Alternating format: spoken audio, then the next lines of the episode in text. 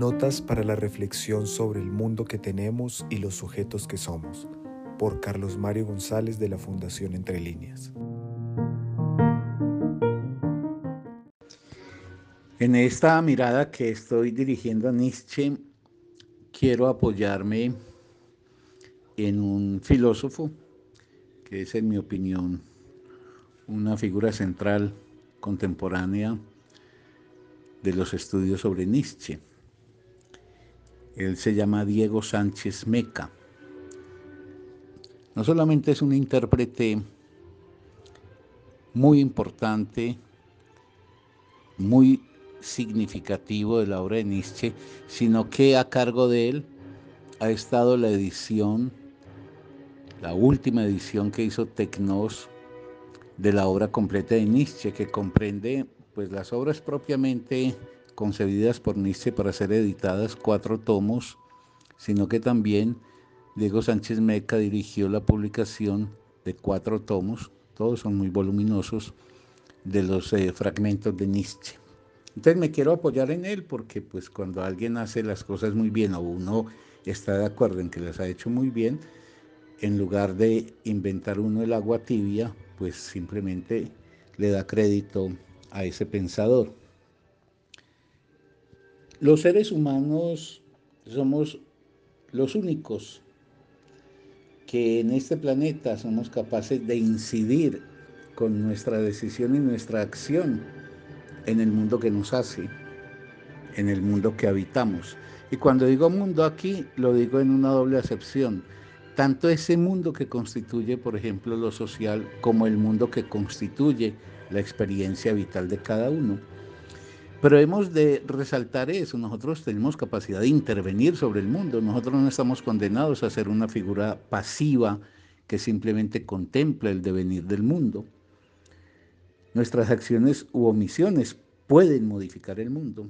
Y digo bien, acciones u omisiones.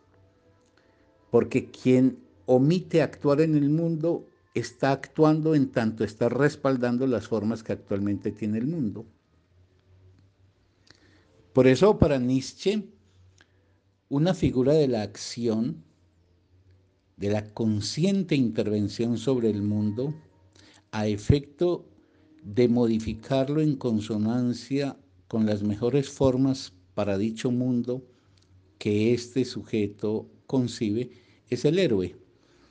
El héroe es aquel que lucha y cambia el curso de las cosas, independiente de cuál sea el sentido que traigan las cosas y la fuerza de que estén revestidas.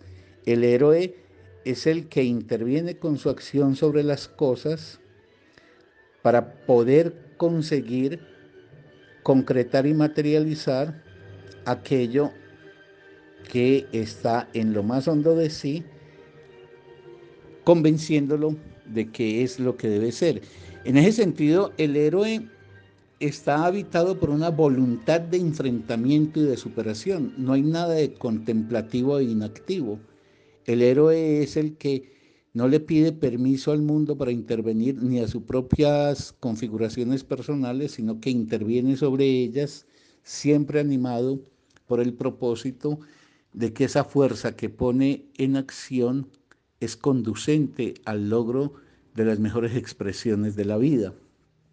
Nada tiene que ver entonces el héroe con su voluntad de enfrentamiento y de superación con la resignación, con ese cántico, por ejemplo, propio del cristianismo, de que las cosas están dadas por un mandato trascendente y que no le compete al ser humano sino sumisamente, dócilmente, obedientemente aceptarlas.